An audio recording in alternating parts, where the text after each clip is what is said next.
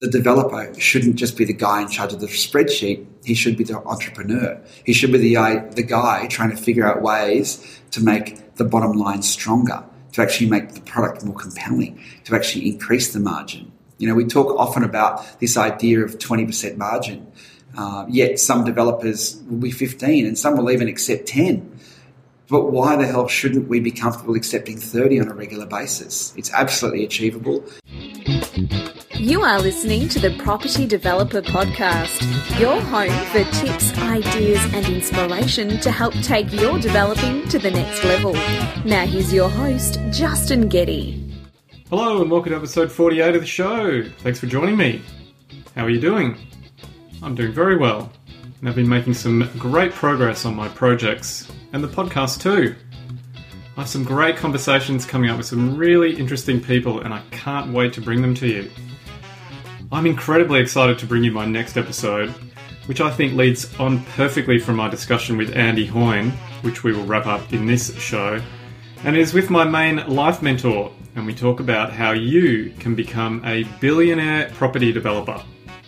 If that sounds interesting to you, then tune in, as I think you will be inspired by what we cover. It certainly got me fired up. Anyway, that will be the next episode of the show, so keep your ears out for that one. Before we get to part two of my chat with Andy Hoyne, here is what I've been up to. We have finalised the preliminary town planning drawings and landscape plan for my new project and have submitted these to Council for their review. I'm pleased with how it all came together, though it did take a fair bit of work with the architect to end up with a result I was happy with. So now we wait and see what Council thinks. On my other project, we have a meeting with Council this week to go over the further information letter they sent us, outlining the concerns they have. As always, these meetings are quite illuminating and the start of hopefully meaningful discussions on how to achieve an outcome that everybody can live with. I've also been working on some new content on the Property Developer Podcast website by adding a page with some details about the Property Developing Mentoring Program run by past guest Troy Harris. I have created a new page called Learn, which contains a shorter conversation that I had with Troy about the program and what people can expect from it. If you are interested in learning how to develop or know someone that is, check out www.propertydeveloperpodcast.com forward slash learn and take a listen to the discussion Troy and I have. Or you can always email me, justin at propertydeveloperpodcast.com, and I can send you some details about the mentoring program. And finally, before we get to part two of Andy's interview, I am considering taking on a sponsor for the show. So if you know of a business or organisation that might be interested in supporting the podcast, then please drop me an email and let me know. You can get me on justin at propertydeveloperpodcast.com. Okay, on with the show. Part two of my conversation with property development thought leader Andy Hoyne. Andy is the founding principal of Hoyne, who are heavily involved with helping some well known property companies market and strategically position their development projects to stand out from the crowd. Andy has been working in and around the property sector for the last 25 years. In part one of the interview, we covered the importance of having a point of difference, how you can mitigate risk through innovation, and the must do marketing activities for developers on a budget. So if you missed that, then go back to episode 47 and take a listen. In part two, we will cover how to grow your development business and create a company that stands out. Now, I mentioned in the last episode that you would have a chance to win Andy's beautiful book, The Place Economy, that showcases great projects, developments, and case studies from around the world, valued at 200 bucks. It is a gorgeous book, chock full of ideas and inspiration for any developer. And Andy will mention during the interview how you can get your hands on it for free. So keep your ears peeled for that. So let's finish off the conversation with Andy about how you can get 200 people lining up to buy your product. And pick up from where I was asking Andy what challenges he faces in his role helping developers with their projects. So, what are the challenges that you face then as a marketer? Do you call yourself a marketer? Uh, oh, I've never described myself as that. Um, but mind you, I, you know, because we do tend to talk about place visioning, branding, and marketing um, with different clients, there are different needs. So uh, I think the barbecue conversation, uh, when you meet someone who doesn't have a clue what you do, I'd probably just say I work in branding and marketing. You know, just, just oh, so that's nice and clear. Yeah, I know. Look, I, I think that when you know your job is actually to sort of create ideas to sort of compel people to do something, uh, traditionally people think it's advertising. Um, but for Let me, let me reframe the question then. yeah, In your role for the organisation, what are the challenges that you guys face?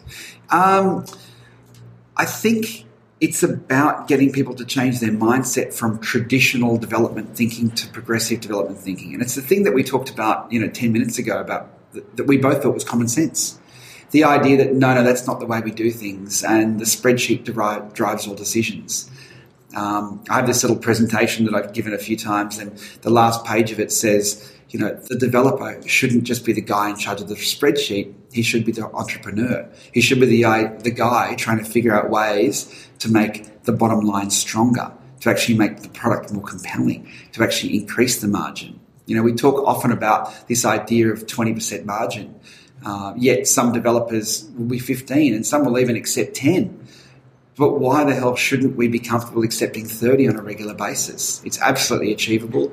I've been involved in a heap of projects that have achieved that and more. Um, it's just that there's this assumption that maybe there's risk involved. And, you know, there's just this big fear of what people perceive risk to be. Interestingly, I think on the point of fear and risk, it's something that actually kind of inspires me. And I, I read once that the source of all profit in business is risk.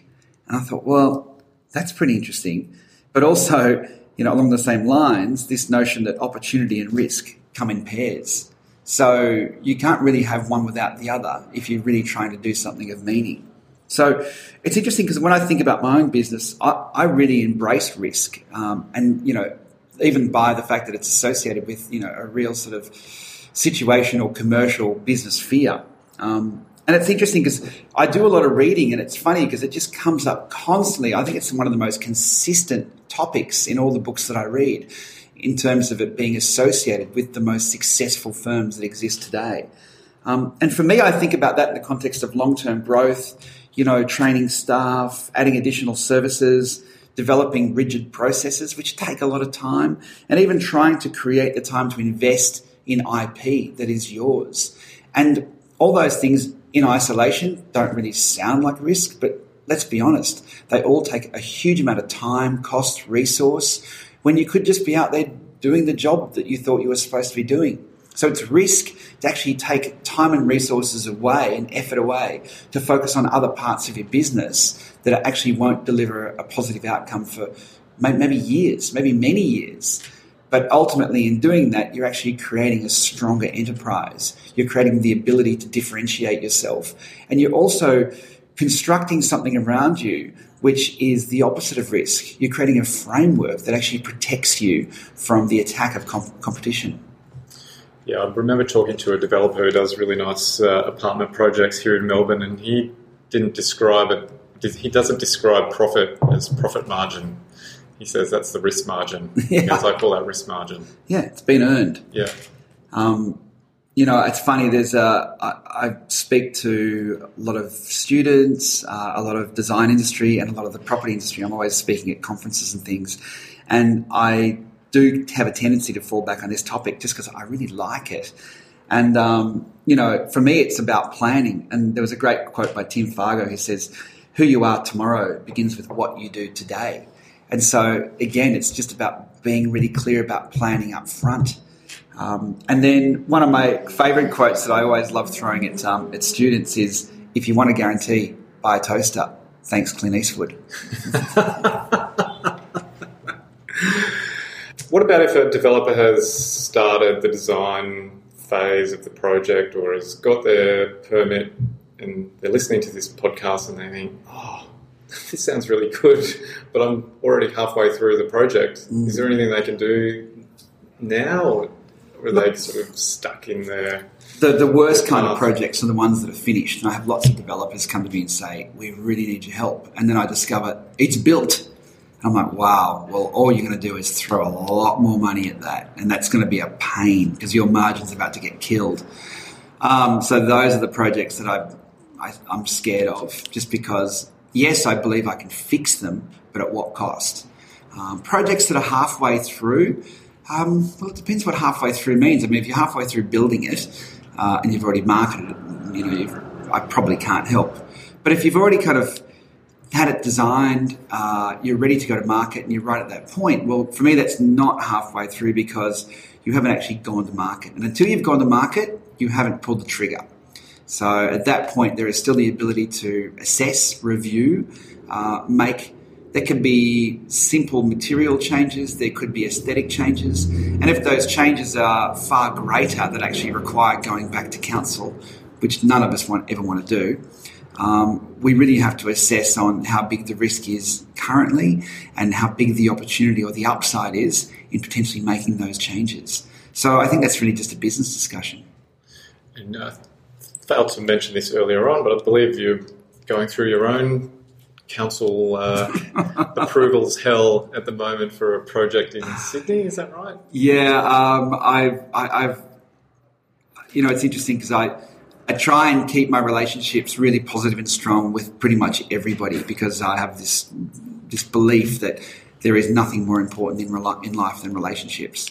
And even when those relationships with councils, and we actually have about 15 councils as clients around Australia. So I've got good relationships with councils. Uh, there are obviously pros and cons to some of the uh, the people in certain councils. But uh, yeah, I do have an issue with the city of Sydney that just um, as nice as we're being and as accommodating as we're being, and I think as as great as what it is that we're proposing, I'm definitely getting a lot of pushback, and um, I'm remaining optimistic. Although I seem to have probably wasted a lot of time and a lot of money, um, yeah, I, the, the, upside is worth it. So I think we're ideally about to get an outcome on that, and we can progress forward. So yeah, it's uh, you know, it's, the reality is that it's easy to be a consultant who just gives advice and walks away, but uh, that's really not the approach that I take. And I, I really love being involved with my clients on as many levels as possible to be a part of the team. So I have no qualms about when a small client says, "Oh, do you want to chuck a couple of bucks into this?" I'm absolutely, yeah, yeah. I, I, I don't just want to be the consultant, you know, and I'm happy to sort of be a risk taker, taker because for me, if you actually really believe in the project, all you can really see is upside. You know, that risk just dissipates when you know that what it is you're taking to market has an incredibly strong audience, a strong amount of consumer desire, um, and that you have the ability to achieve a greater upside uh, because of maybe what's happening with the market, even when it's weak, or uh, maybe because there's just not many competitors around, or maybe because you're doing something so different that uh, people are going to line up to be a part of it. Yeah, well, doing something different, I think, does scare people, particularly developers who are somewhat risk averse, despite undertaking what could be considered a risky project or risky business. And so then doing something different is quite challenging for people. It can be. do it. I think uh, what, but people interpret difficult, you know, and, and risk differently. For example, uh, something that comes up a lot is uh, we might look at a project and the client might say, "Oh, look, don't worry, we're going to knock down all those buildings," and we say, "No, well." they may not be under a heritage covenant, but actually we should keep bits of those because there's great storytelling to be done around those, and they could actually be really interesting part of the, the fabric and the end uh, delivery. So for us, you know, we've gone through that a number of times. We've convinced developers not to knock everything down. Ultimately, it's actually saved them money, which wasn't anticipated, and it wasn't the reason we suggested it. But more importantly, it's meant that the end solution is different because it has a heritage component, because it's more unique, because it kind of has a story to tell. And it's in the storytelling, uh, particularly for larger projects, that you're able to engage media, that you're able to sort of uh, go out to market and find ways to distinctly talk about what makes this project uh, unique. I'm a big believer in this idea of storytelling, and it, it means different things to different people. Mm. So, what's your idea around storytelling when you say, oh, there's a good story to tell? How do you go about structuring the story, or how do you integrate that into your execution or yeah. marketing components rather than this nebulous idea of we're going to tell a story? Yeah, look, I mean, stories are about stirring the emotions in people. And so they always must and should always be based on truth. It's not about manufacturing a story or creating some bullshit because everybody sees through that. Uh, and this uh, whole idea of marketing spin is just a bit of a joke, really, uh, because it assumes people are stupid, and they're not stupid, and especially not stupid when they're spending the most amount of money they've ever spent on the most important purchase of their lives. So if you're going to tell a story, then actually dig deep. Is there something really interesting about the history of the people who lived there, of what occurred in the past? History is a great basis of which to tell stories from. But where nothing existed, where you might be sitting on a green field and there's just nothing there, then tell a story about what it is you're going to create and how you're going to deliver it and why it will be compelling and how it will add value to people's lives. And it can't be just some generic thing that sort of says that, you know, live, work and play and there'll be a shop down the road and your kids can ride their bikes. It needs to be based on the fact that what it is that you're going to create is different from what's up the road and actually will add values to their lives because of the extra work that you've done to ensure that this is going to be special. So there are dozens of different ways you can do that. Um, and I think it really is. And it goes back to this idea of place visioning. It goes back to the idea of at the very beginning, you know what it is that you're going to create is going to get people to sit up and pay attention. Because the reality is people have a lot of choice. So if you want to stand out, you need to actually stand out by having something special to say about a product that you're going to deliver that's like nobody else's. And I know that you've done a book around place visioning. Tell us about that. So the book that uh, the last book, this is about my sixteenth book, but uh, my first book on what people would call placemaking is called the Place Economy, and um, the kind of subtitle is the real world social and economic benefits of effective placemaking. And for me, this was really about collating case studies globally on what it takes to create a special place of purpose and meaning. Why people would care, why they would come, and in many instances, why they would spend a lot of money to be a part of it, whether as uh, as buyers, as tenants, as shoppers, and so with that book, I wanted half the content to be from within Australia and half the content to be global. So of about the 50 different stories that we tell in this 410 page book, um, we speak to developers, people in government, architects, uh, town planners.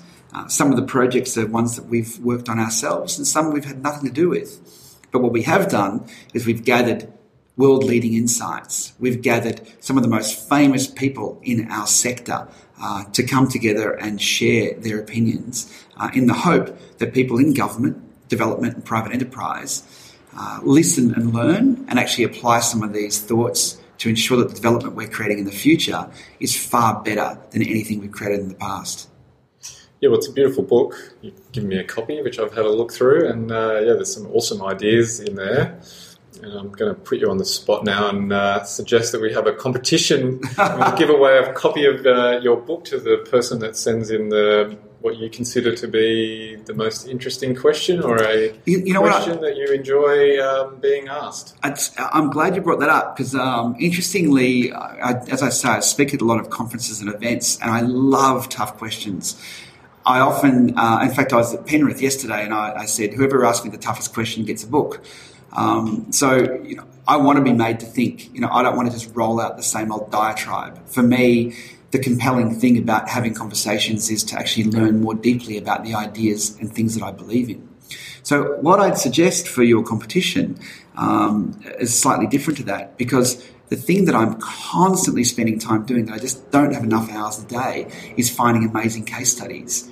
So, send me a case study of an incredible development anywhere in the world something that you believe has affected the community in a really positive way. The community has celebrated and that it has actually created a higher profit margin than otherwise would have been acceptable or uh, people would have assumed was possible.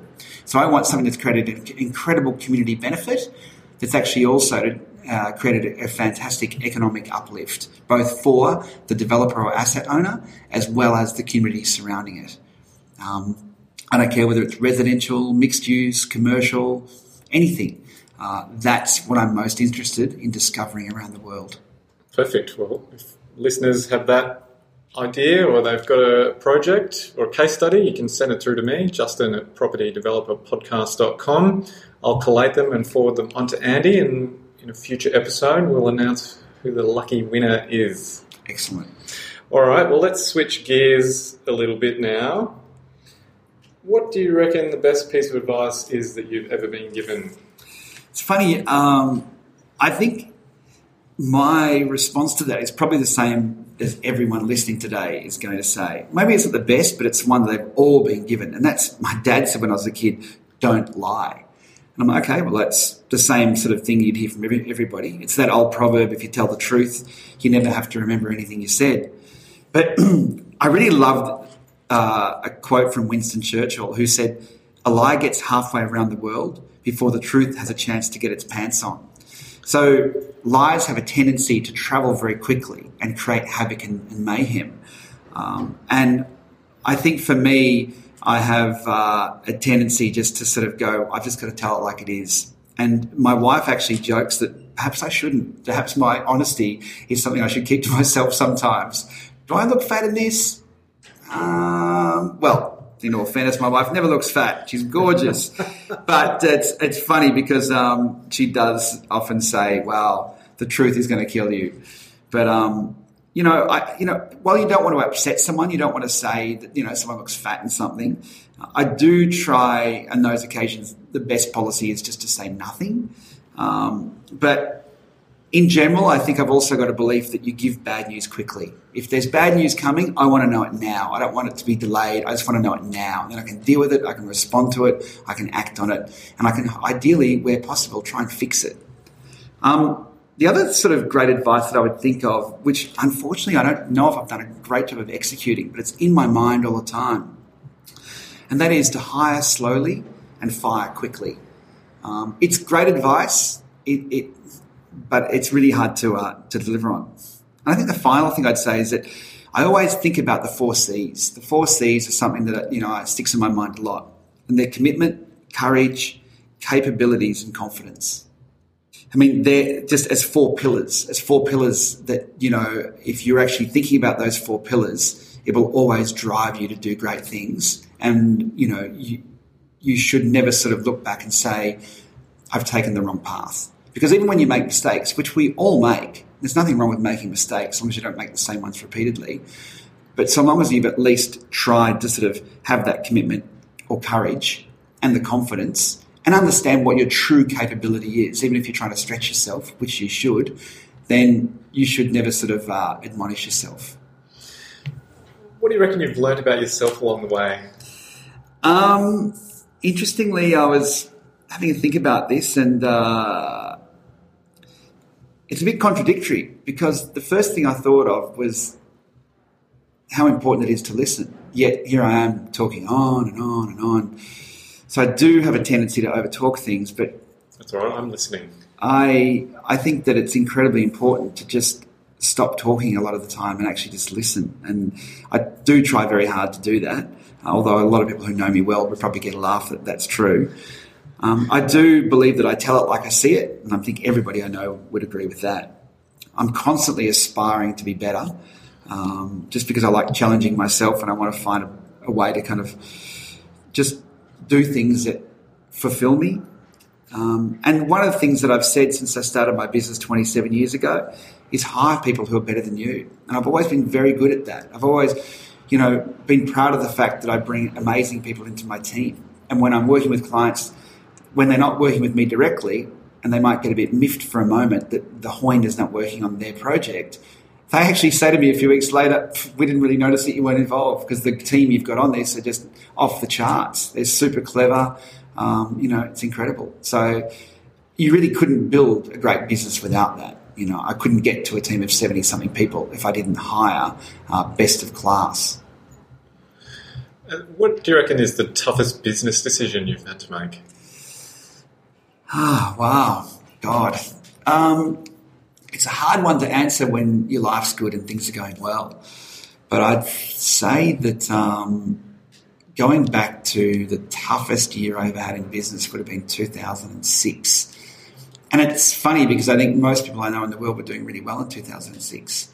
But I'd moved from Melbourne to open an office in Sydney with virtually no staff, all my clients in Melbourne, all my staff in Melbourne, travelling back and forward once or twice a week, every week, probably for about two years.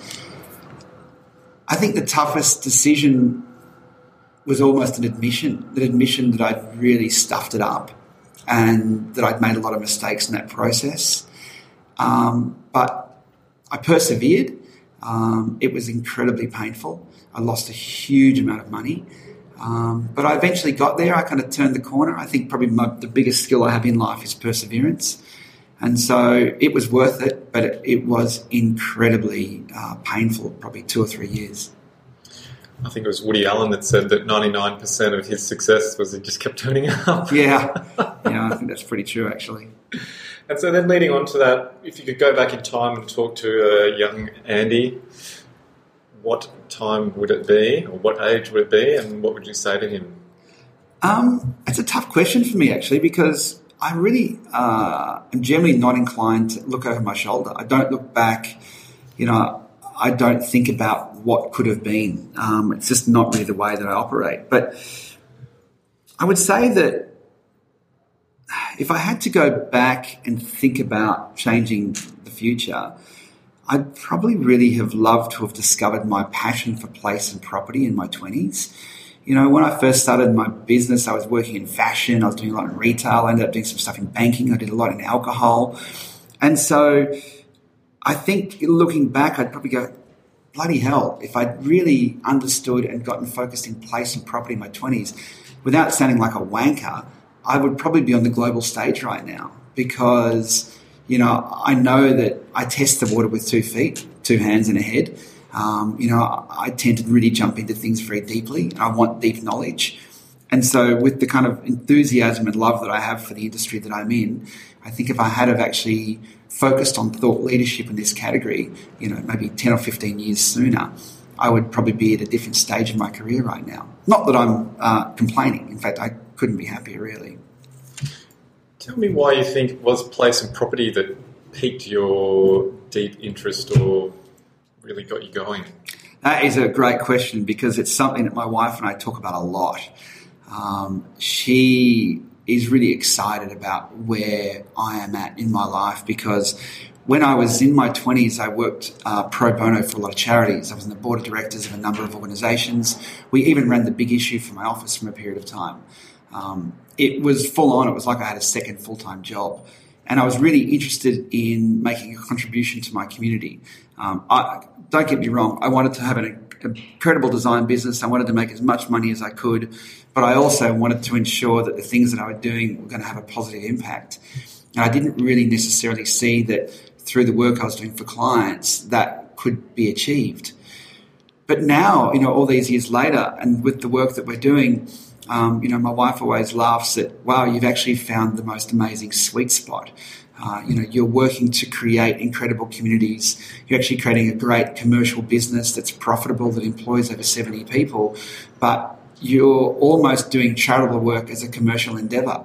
You're constantly working with local communities all over Australia to find out what is it we can do to make those communities stronger? How can we make people more engaged? And the work that we do doesn't just stop at place and property.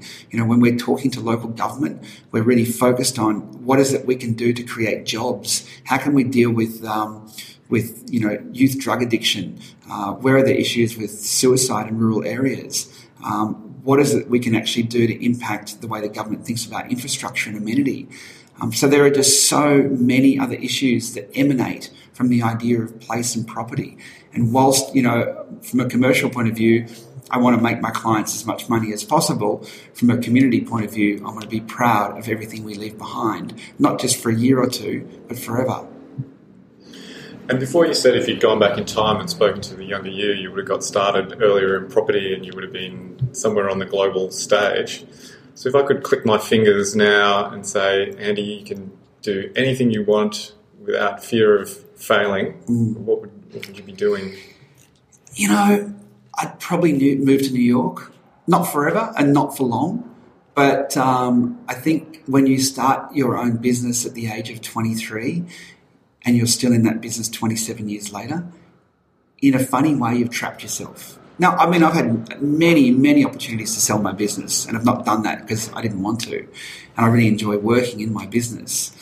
But the idea of maybe going to New York for a few years with my wife and kids and just being a part of some enormous city and being involved in iconic and landmark projects that the entire world acknowledges, I think would feed my ego, but would also feed my ability to want to be involved in game changing things that actually become the global case studies and benchmarks for the rest of the world. And that leads me to ask what inspires you and where do you get your inspiration from? Um, look, it's probably going to sound like a really stupid, uh, daggy answer, but I'm really inspired by the people around me. Like, I was catching up with an old friend earlier in the week and she was asking me about all the different mutual friends we have. And I was like, oh, he's doing amazing things. She's doing amazing things. And I was just rattling off all the great things these people were doing that had been friends of ours for the last 30 years. And I was amazed by the fact that I just managed to surround myself with all these game changers, with all these category leaders, with people, some of which are quite famous uh, in, this day and age, um, because they've all been so courageous, they've been so passionate about the the things that they've chosen to focus their careers on. And you know, they've written books, they've made movies, they've they've you know built incredible things. And so I think that I'm probably inspired most of all by my friends and by the people I choose to be around. Um, and I think I don't make those choices loosely. Uh, I think I'm very conscious about wanting to be around optimistic people. Uh, my wife and I even say that we won't hang out with couples who don't get along because, you know, they're just a bad vibe. You know, we want to be around people who are loving to each other, who are nice, who are courteous, uh, who value the things that we value. And so, you know, as simplistic as it sounds, I think that's the thing that inspires me the most. Yeah, I often say on this show around surrounding yourself with good people and inspiring people. And in this day and age, that doesn't mean sitting across the table from them. Mm. I mean, you can be reading their books, or you can be following their blogs, or mm. subscribe to their YouTube channel. I mean, you can be one step away from global icons these days with, yeah, the, it's amazing, the internet it? and social media channels. Well, our book is proof of that. You know, I go to meetings and people go, "Oh, you know, have you ever heard of Jan Gehl?" I'm like, "Yeah, yeah." We interviewed him for the book. Oh, have you ever heard of Alain de Botton? Amazing, amazing human being. Yeah, we do pro bono work for him, and yes, he's in our book. You know, and just you know, oh, the guy who's the most famous person speaking about walkability. Oh yeah, Jeff Speck. You know him. He, he's in our book, and you know, in our new book, which comes out later in the year, it's even more compelling than the existing one because whilst I'm an optimistic, maybe there's a pessimistic part of me that believes that people think sequels suck. And so I need to make sure that my sequel, Volume 2 of The Place Economy, uh, exceeds all expectations uh, and that people really believe that it's, it's taught them something, it's provided insight. And because uh, all the money that I raise from the sale of this book builds houses for Habitat for Humanity, um, I want to make sure that it's not just a book that actually assists people in knowledge, but the money that's actually raised from it builds a shitload more houses. And so Andy Hoyne throws a decides to throw an awesome dinner party, and he gets to invite three people, alive or dead. Who would they be, and why? Um, well, that's that is also a tough question, and whilst I've heard it asked to uh, to people in interviews in the past, I've always struggled to think what my answer might be. And it's funny because the answers are always celebrities, and sometimes I think it feels a bit cliche. But I mean, I understand why. But the thing is that I, I would say, if I, in all honesty, in my heart of hearts, if I could choose someone to be at dinner with me today, it would be my nana, Rita O'Brien. I mean, apart from the fact that we all love our relatives and our nanas, who doesn't love their nana or their grandma? But mum was always um, one of the most special people to me, and she uh, it's the anniversary of her passing uh, right now. So she passed away 10 years ago. Um, so she's on my mind a lot at, at, the moment. But I think what I should do is actually answer the question in the way that you probably uh, anticipated. And let's no, pick some things. No, that, I don't want you to okay. answer it the way I anticipate. I want you to answer it the way you feel. What, who, who, who would you love to have there? Well, I thought I'd also think about uh, names that people can associate with and contextualize. And I thought, well, how would I actually create a criteria for that? And Um, Maybe you're overthinking it. I overthink everything. Yeah, that's my problem. So I'd say that I want I want someone who is people who are funny, smart, and even one who is sexy. And um, that's, I, that, that's, that's good criteria. Yeah. I could be happy with those. I was kind of thinking about because I, I often refer to really interesting quotes that I think are great simplifications of a big idea that really resonate with people, and they're a really simple way to get people on, on the same page. And I've always thought that two the two people, historical people, who do the best quotes, just an unending list of quotes, is both Winston Churchill and Mark Twain. Oh, I thought you were going to say anonymous. I haven't thought I'd of that. love That's to meet that person. Um, I thought Mark Twain is just this guy who just seemed to pop up in every moment of history, and he just I hear he would probably have the most incredible stories to tell. But um, He had a great quote that the coldest uh, summer he, no, the coldest winter he ever spent was a summer in San Francisco. and I was in San Francisco last year in summer, and when the fog rolls in in the afternoon, it's absolutely freezing. oh, it is freezing. I felt that too. Um, you know, uh, but I, I've, having been asked this question before, the only person I've ever consistently mentioned, you know, when you have that dinner party conversation, is Sir David Attenborough. And I always thought, is he the new Mark Twain? Um, I mean, I just think he's such an incredible human being. He's 92 years old now. I just love his curiosity and the fact that he just dares to go where others will not. I love the fact that as recently as eight years ago, there were still documentaries of him swimming underwater, like, you know, grabbing beasts out of holes and, and gurgling away, talking about them underwater. And I mean, the guy's incredible. I mean, if anyone could do 10% of what he's accomplished, I think you would have had a good life. Um, I, I, I mentioned Winston Churchill before because he does have so many good quotes, anecdotes, stories, he's so bloody witty. Um, you know, he's just said so many outrageous and cantankerous things. And some of the quotes that come to mind when I think about him is that we make a living by what we get, but we make a life by what we give. And another thing I think that relates to this industry that we're in is that we shape our buildings, thereafter they shape us. And then finally, you've you have enemies? Good. That means you've stood up for something sometime in your life. So I think this idea of trying to please all the people all the time is a complete furphy. Uh, I think we do need to be strong in our convictions, knowing that it will probably upset somebody. Not that that's the intention. The intention is to be strong in your convictions. Well, you need to understand that when you're a developer, that you're both builder and destroyer. Yeah, absolutely. And it's funny, I, I was also thinking that, God, I didn't think of anyone sexy. Uh, and I thought, well, sure, maybe, should I be controversial? But hey, that's not that kind of podcast, right? But, and then I asked, fuck, who do I, who's funny, smart, and sexy? And I, I th- actually, it's my wife. But I have dinner with her all the time, so maybe she's not part of this category. Oh, you get the big brownie points of your wife's listening to the show. Uh, I doubt she'll ever listen to this, but, uh, but it is true. There you go. It's on the record now. Yeah. It'll be there forever. All right. So, what's your final top tip for developers out there looking to take their developing business to the next level? Look, for me, it's really about figuring out why people would want to follow you. Why would they care about your brand or your business? You know, what are you delivering that's unique and provides real value?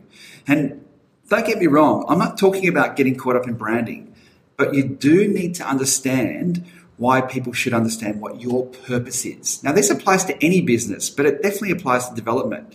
I mean, ideally, you know, you want to be able to deliver something that's better than anybody else. And it doesn't, you know, it's not about we do the biggest buildings or the best developments or the sexiest. It can be an idiosyncrasy. It doesn't have to be this overarching monstrous thing. And it's also about the way that you do business, the way that you deal with people. So it doesn't necessarily have to be the built form. It could be your culture. It could be the way that you operate.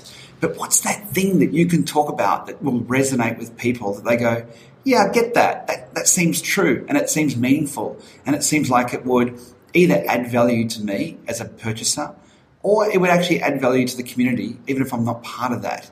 So I think it's really about having a point of difference and not just for the sake of being different, but actually for the sake of truly representing how you want to be seen as a business. Very nice. All right. Well, if people want to find out more about you or more about Hoyne or they're basically two in the same?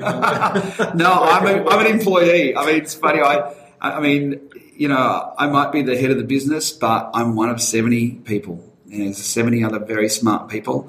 Um, so I think that's the, the, truism of any good business. Just the bad news is that my surname and the company name are the same thing, but I like the coincidences to kind of end there because you know, it's about a business, not one human. And well, where can people find out more about the business then? Uh, look, just our website, hoyne.com.au. Uh, very simple. We're in all the sort of standard social media tags, which I forget what they are.